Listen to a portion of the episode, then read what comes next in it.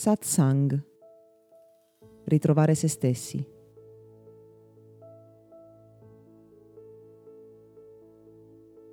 Ogni essere umano, sin dal giorno del suo primo respiro, ambisce, anela all'amore nella sua forma più autentica e pura.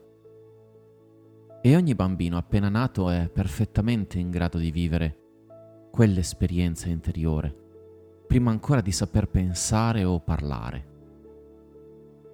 Ma proprio perché l'amore è ciò a cui tendiamo come esseri umani ed è una necessità imprescindibile, come l'ossigeno che ci dà vita, quello stesso bambino impara rapidamente che quando sente mancare l'amore prova dolore.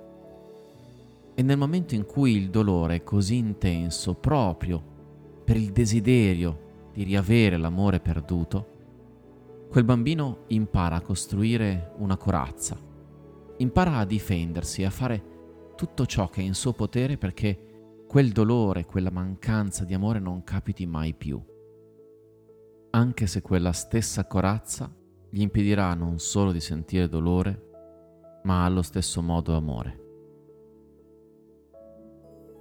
È un paradosso incredibile se ci pensi per via del nostro desiderio, del nostro bisogno di amore, viviamo un dolore dal quale poi cerchiamo disperatamente di difenderci perché il dolore nel breve termine è in grado di farci agire e di farci costruire barriere in un tempo brevissimo.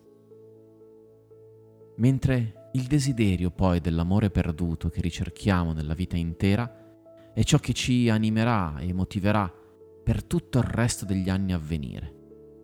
Sembra un meccanismo crudele, perverso, ma è in fondo proprio uno di quelle leve che ci motiva per la vita intera, la ricerca dell'amore. Anche se, visti dall'esterno, spesso mettiamo in atto dei comportamenti che, proprio perché nascono dalla reazione al dolore, sembrano cercare l'opposto dell'amore, sembrano produrre gli effetti opposti. Ci portano ad allontanare gli altri, a proteggerci dall'intimità, dalla vicinanza, presupposti fondamentali perché l'amore possa esistere. E in questa ricerca costante ci ritroviamo a dover combattere quegli schemi, quelle rigidità, quelle armature che abbiamo costruito in reazione al dolore proprio per cercare l'amore. E l'intero percorso di vita non è altro che un'evoluzione, un lavoro di scavo per poter superare i limiti di quelle strutture che ci impediscono di vivere l'amore nella forma più pura. Coloro che riescono a vivere almeno un po' l'amore che ci è concesso come esseri umani lo vivono in una forma tutt'altro che autentica e incondizionata. L'amore infatti viene associato proprio dalla personalità e da quegli schemi che abbiamo comunque ereditato da coloro che come noi hanno reagito al dolore. L'amore viene perseguito attraverso meccanismi come il possesso, il legame, il ricatto, in maniera totalmente inconsapevole ai più non ci rendiamo conto di farlo molte volte, né ci rendiamo conto che non sia legittimo né necessario per poter vivere davvero l'amore, tutto questo che aggiungiamo al suo contorno.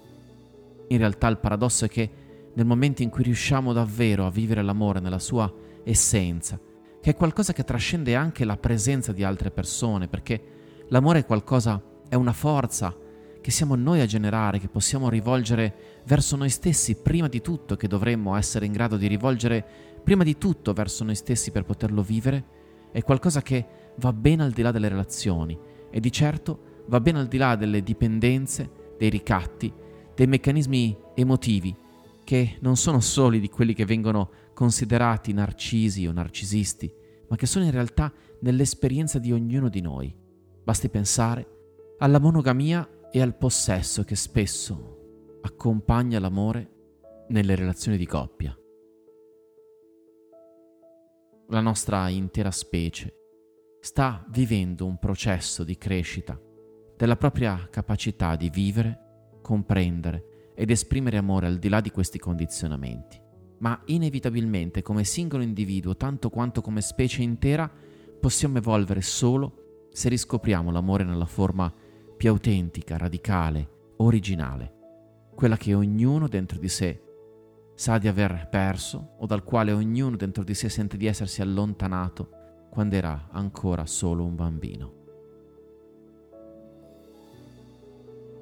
Quando quell'amore tornerà a splendere dentro di noi, si esprimerà tutto intorno come un'energia totalizzante che sapremo rivolgere prima di tutto verso noi stessi, verso le persone a noi più vicine e infine verso ogni creatura al mondo.